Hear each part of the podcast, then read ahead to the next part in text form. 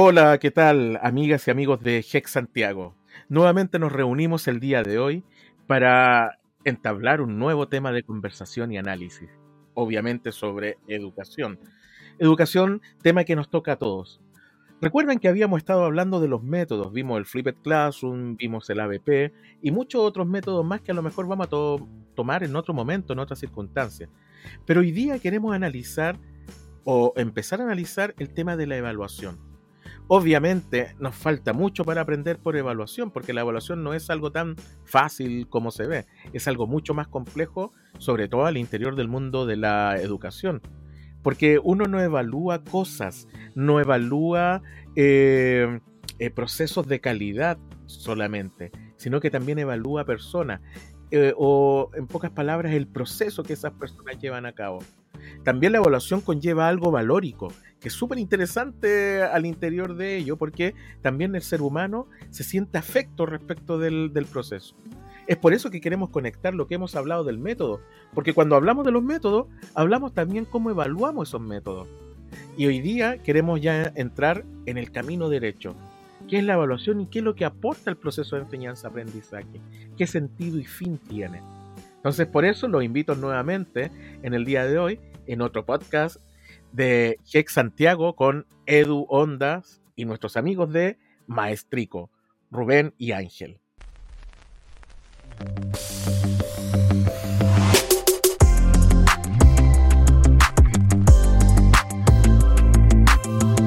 Podcast Santiago.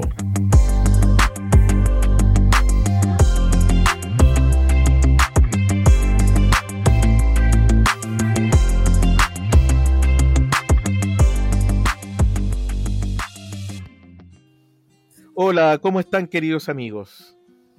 Hola, muchas gracias. Bienvenido a, todos nuestros oyentes en este nuevo capítulo.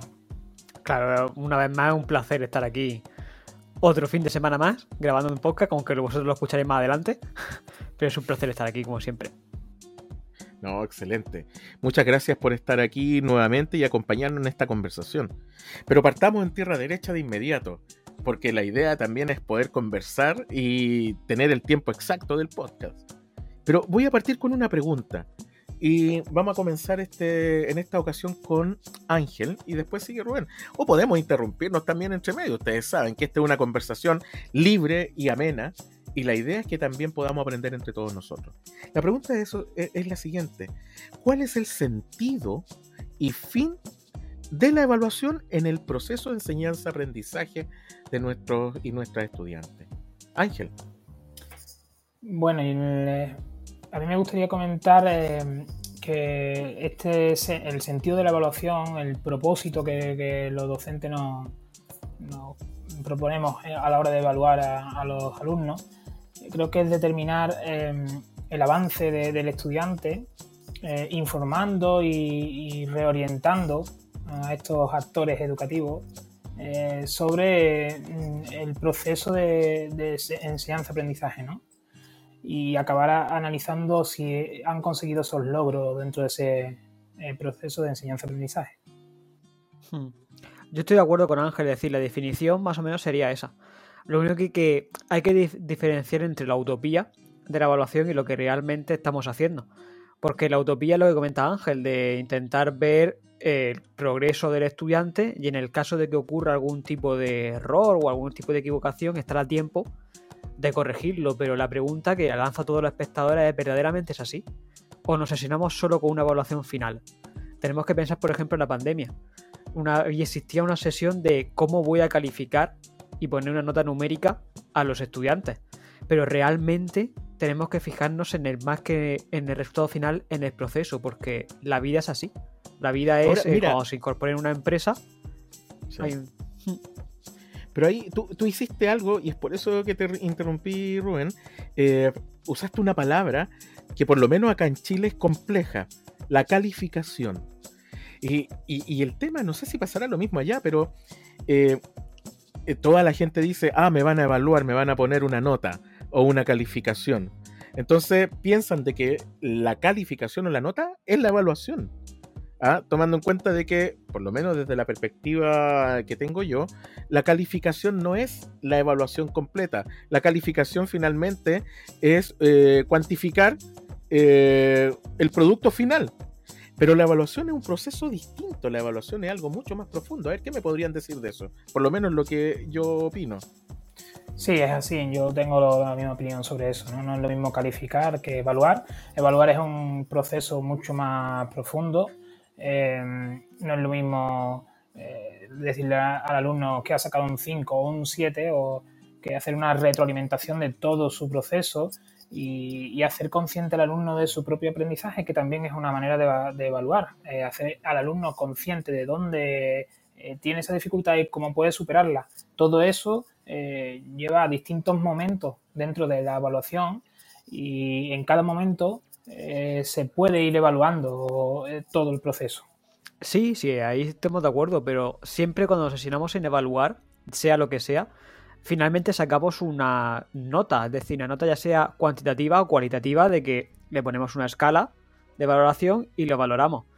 Entonces, verdaderamente yo eso le daría una vuelta. Es decir, tenemos que intentar cambiar un poco las mecánicas y darle ese feedback que estáis hablando de que de decir al alumno lo que está bien, lo que está mal, cómo lo puede mejorar y ya no es decirle lo que está bien o lo que está mal, sino enseñarle a él mismo que vea lo que está bien de su trabajo y lo que está mal de su trabajo sin obsesionarse con la nota, porque verdaderamente que ser realista. Los estudiantes, sobre todo en la época de más mayores, de a partir del instituto, 12, 13 años, su obsesión es la nota numérica final. Le da igual el proceso que tiene entre medias.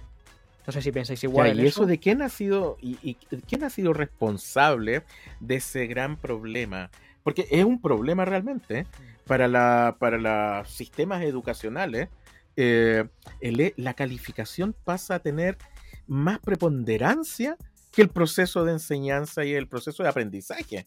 Mm. el, enseñante es el que lleva el proceso de enseñanza, pero el, el, estudiante es el que va, tiene que ir aprendiendo en conjunto con la comunidad. Pero olvidamos todo lo que aprendimos y finalmente nos concentramos en la calificación. ¿Por qué? Porque esa calificación me va a ayudar a obtener un puntaje, no sé, pues para entrar a la universidad, para tener eh, beneficios, incluso, por ejemplo, acá en Chile, por lo menos, quien tiene una nota mayor va a tener mayor posibilidad de entrar a la universidad, no porque esa nota en sí misma eh, valga, sino que va a entrar dentro de una ponderación junto con el puntaje de una prueba estandarizada y al tener mejor nota, subo también mi, evaluación.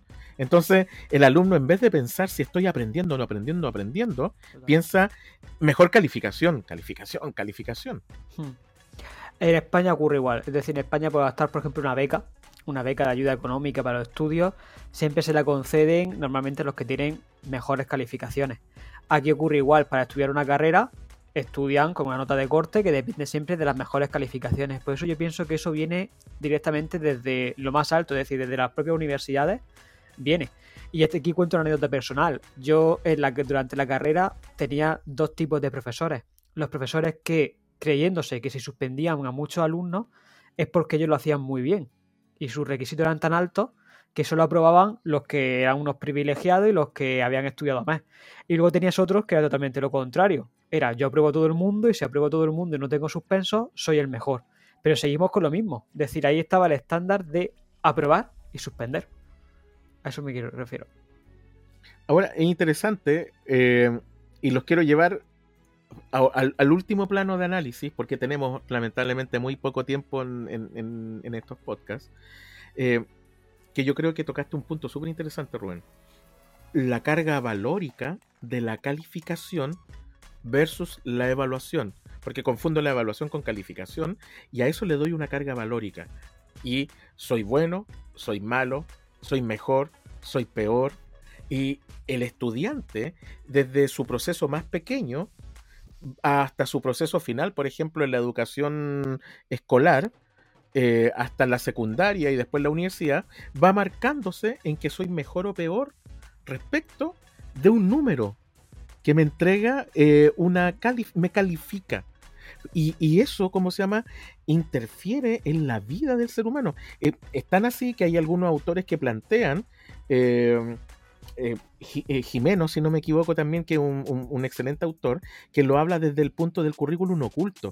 Finalmente, la evaluación o la calificación forma parte de este currículum oculto que nos va marcando en nuestra vida y nos deja mal. Hay algunas personas que incluso han llegado, en el caso de algunos países, eh, se sabe que son muy fuertes en el tema de la calificación, el exitismo que pueda llegar a eso, que llegan hasta el suicidio los estudiantes, producto de una calificación. Y eso incluso está estudiado a nivel internacional. ¿Qué opinan respecto de eso? Que ya se, es casi el último punto que estamos tocando hoy día. Bueno, yo creo que em, eh, debemos intentar mm, dar al alumno la, suficiente confianza y, las suficientes herramientas eh, en ese proceso de evaluación como para valorar de manera objetiva y autónoma eh, todo su proceso de, enseñanza. Yo creo que si desde la base le vamos dando esa confianza y esas herramientas, independientemente del nivel en el que se encuentre el alumno, va a haber un proceso eh, de aprendizaje en el que eh, haya una mejora continua. Eh, y, ahí es donde debemos recalcar que ese es el fin de la evaluación, la mejora continua, independientemente de la calificación que saquen.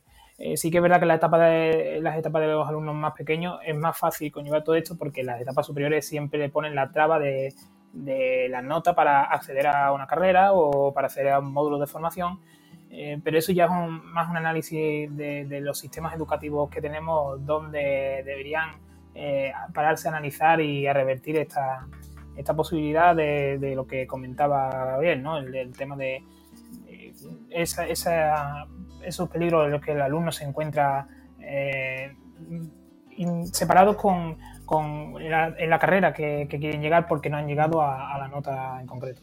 Es que yo pienso que la comparación con los demás es algo intrínseco, es decir, es algo natural. Es inevitable que te compares con la persona que tienes al lado. Es decir, tú puedes sacar. Eh, estamos hablando de calificaciones, pero nosotros somos adultos ya y es inevitable que de forma subconsciente te compares con el compañero que tienes al lado, con eh, la persona que crees que tiene tu mismo nivel pero saca mejores resultados que tú. Entonces yo pienso que tenemos que empezar a trabajar por ahí.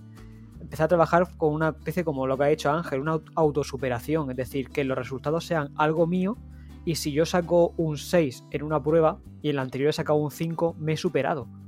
A mí mismo me da igual que el otro tenga un 9, porque si no llegamos a la ansiedad. Todos tendremos en la cabeza algún alumno o directamente algún compañero típico que era un alumno brillante y cuando llegaba al notable lloraba, se frustraba, montaba rabieta y tú decías, pues ojalá hubiese sacado yo la mitad de nota que sacas tú directamente, igual que el resto de compañeros. Ahí tenemos un ejemplo de ansiedad, que la ansiedad es un problema muy real que creemos que solo está para los niños, para los adultos que diga, pero también está para los niños. Entonces, la autocontrol y la autogestión en las pruebas de evaluación creo que es muy importante trabajarla con los estudiantes. ¿No? Y toma en cuenta de que hay algunos que son más pequeños que incluso se empiezan a burlar de los otros que se sacan peores notas. Y eso ocurre también en el ámbito, se toma como algo, eh, oye, nosotros somos el grupo de los mejores y los profesores también cometemos un gran error. Que siempre trabajamos con los que tienen mejor nota y con los que se portan súper bien. Esos tranquilitos que tienen buenas notas son nuestros regalones. Y nuestros estudiantes notan eso. Mm. Ah, y, es un tema súper complejo porque finalmente siempre uno recuerda quién eran los regalones de los profesores. ¿ah? Y, quién, y, normalmente si uno hace el análisis, o era el que se portaba peor o el que tenía mejor nota. Claro, es que, Gabriel, no interrumpa, es que ahí eh, tenemos relacionado con otros problemas diferentes, como puede ser hasta el acoso el, y los problemas de bullying. Es decir, es que son problemas que están relacionados muchas veces con la evaluación la clase normalmente a quien hace bullying, al que saca mejores calificaciones o al que es el ojito derecho del profesor. Nosotros en muchas ocasiones lo hacemos de la típica frase de a ver si todos parecéis a esta persona o comportáis como este alumno de referencia y creemos que lo hacemos para mejor, ya a ese alumno le estamos hundiendo más todavía socialmente hablando. Es decir, por eso, pero eso todo radica en nuestra obsesión también como docentes por la evaluación que queremos que nuestros alumnos sean brillantes y sean los mejores y queremos todos que sean igual a ese alumno que es brillante y que es mejor que el resto. Y no tiene por qué ser así, cada uno es diferente. Sí, y, ahí topas con un tema súper interesante en el hecho de que los actores de la convivencia escolar no son solo los estudiantes, sino que es toda la comunidad. desde, desde la persona que hace asistente de la educación, eh, de aquel que es profesor, de aquel que es alumno, del directivo, de la familia, es todo un conjunto. Eh, y, esto topa un tema súper complejo y valórico. Eh, es cómo, nos, cómo convivimos entre nosotros, cómo llevamos la convivencia. Pero bueno, eso podría ser el tema para otro podcast. Pero antes de terminar, quisiera pedirles que hicieran una conclusión respecto del tema de hoy día, que creo que hemos, nos hemos escapado para varios temas, eh, pero partimos de algo fundamental que es la evaluación, que a lo mejor desde ahí vamos a poder llegar también a otras circunstancias y temas. No sé quién de ustedes dos quiere comenzar para concluir el tema del día de hoy. Bueno, pues si me lo permitís, em, eh, yo creo que, la evaluación tiene distintos momentos, no es lo mismo al inicio, del proceso que durante el proceso que al, final del proceso, ¿no? del, proceso de enseñanza-aprendizaje.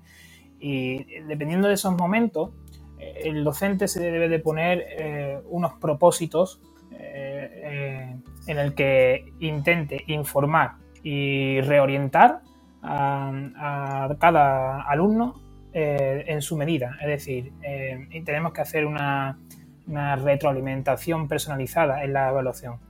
y en la parte final, digamos, pues analizar con ellos eh, ese proceso de, competencias que deben conseguir. A partir de ahí, por desgracia, tendremos que trasladarlo eh, a una calificación numérica, todo, todo ese proceso.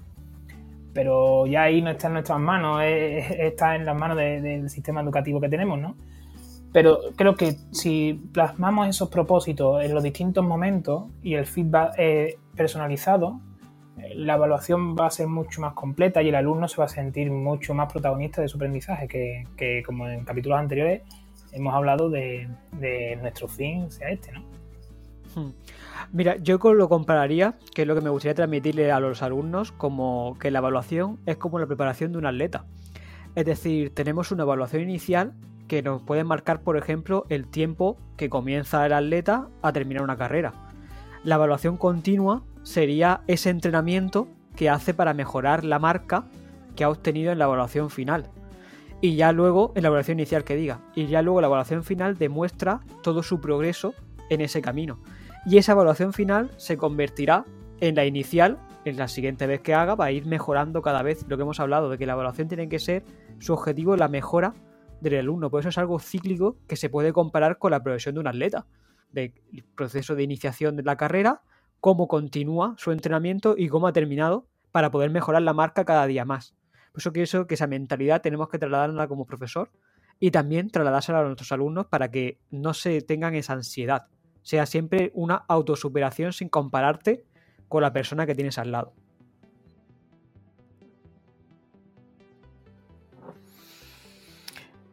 Bien, interesante, interesante. Sí, son los procesos. Eh, se tiene que entender de que esto es parte de un proceso.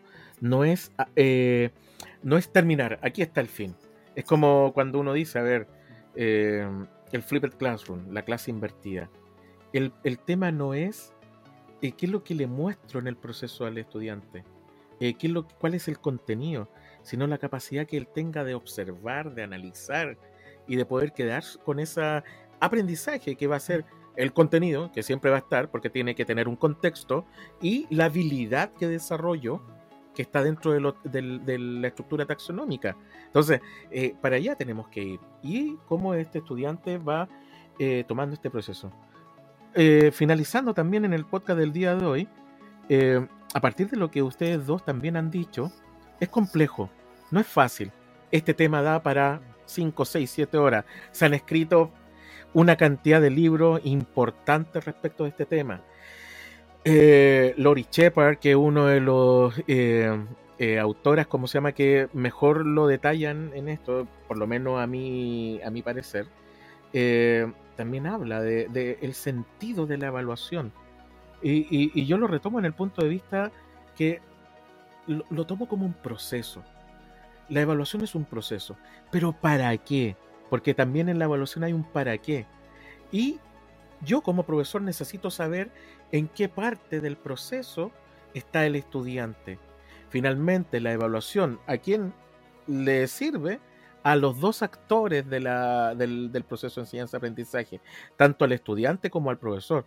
Al estudiante le, sirve para decir, oye, este es mi espacio de mejora, aquí voy y por acá me da el profesor o la profesora, me da los diferentes caminos y las opciones. Yo tengo que elegir porque soy libre respecto de eso. ¿ah? Que el proceso, que, que lo final sea eh, una calificación, da lo mismo, pero yo soy el que elijo. Y, esa es la capacidad ética del ser humano, ¿ah? en donde él elige hacia dónde va su camino. Y para el docente, eh, la evaluación le dice en qué parte del camino está el estudiante y cómo puede guiarlo, siendo un mediador, no un facilitador. Porque, y ahí yo soy súper enérgico, porque yo recuerdo una profesora, eh, cuando tuve, eh, si no me equivoco, fue mi clase de metodología. Eh, ella me hacía metodología del estudio. Entonces ella me dijo, ¿sabes cuál es la diferencia entre el conductismo y el... Ah, ¿cómo se llama el otro sistema que están... Y el constructivismo, me dijo. ¿Sí? Y ella me dijo, en que el profesor del conductismo es facilitador y el eh, constructivista es mediador. ¿Y cómo es eso? A ver, ¿cuál es la diferencia realmente? Es que una niña se para y le pide al profesor permiso para ir al baño. ¿ah?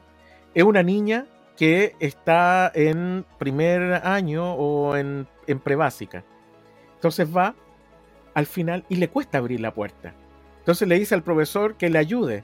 Entonces el profesor la mira a la niña y le dice, eh, ¿qué te pasa? No puedo abrir la puerta porque esto está, no, no sé cómo hacerlo bien. Entonces me dice, demos el ejemplo del profesor facilitador. El profesor facilitador va donde la estudiante y él abre la puerta por la estudiante. Sin embargo, ¿qué es lo que haría el profesor eh, que es mediador? Haría lo mismo. Profesor, tengo problema, no puedo abrir la puerta. Ya, pero ¿qué te sucede? Es que mire, yo abro para acá. A ver, prueba hacia el otro lado. Ya, ahí está abriéndose. A ver, pero no puede. A ver, hazlo un poco más fuerte. Y hasta que la niña logra por sí sola abrir la puerta e ir donde tenía que ir. Entonces, el constructivismo habla de la mediación entre el estudiante y lo que tiene que aprender, que es el objetivo finalmente. Entonces, ella me decía, mira, no hay ni bueno ni malo en eso tampoco. Son las opciones que uno toma como educador. Si uno cree que tiene que estar más partícipe y que uno tiene que ser el centro, eh, ahí está el enseñante. Si uno cree que uno tiene que ser parte del proceso junto con el otro, tomando en cuenta de que el centro del proceso lo tiene el estudiante con su aprendizaje, ahí tú eliges, me dijo. Entonces, es súper interesante como proceso y la evaluación está también en esto. Bueno, queridos amigos, una, esa fue una de las últimas reflexiones. Recordé a mi profesora Ana María Zúñiga, una excelente profesora que tuve en la, en la universidad. Y los dejo invitado al tema del próximo capítulo. ¿Qué vamos a tratar en el próximo capítulo? Los instrumentos de evaluación y la retroalimentación. Seguimos con este hilo de la evaluación. Porque obviamente, ¿con qué analizamos todo lo que le estamos pidiendo a los alumnos que tengan como proceso para llegar a la evaluación en su totalidad? Con instrumentos de evaluación. Entonces, vamos a observar, Ángel nos va a traer algunos ejemplos que él utiliza en sus clases y además vamos a hablar al interior de eso, ¿cómo retroalimento el proceso? Porque es súper fácil decir, a ver, esto es el espacio de mejora de los estudiantes, pero ¿cómo le digo por dónde va el espacio de mejora? ¿Qué tipo de profesor soy ahí? ¿Soy mediador? ¿Soy facilitador? ¿Cómo lo hago? Entonces, eso, queridas amigas y amigos. Nos vemos nuevamente en el próximo capítulo de Edu Ondas con Jex Santiago y nuestros amigos de Maestrico. Nos vemos, un abrazo a la distancia.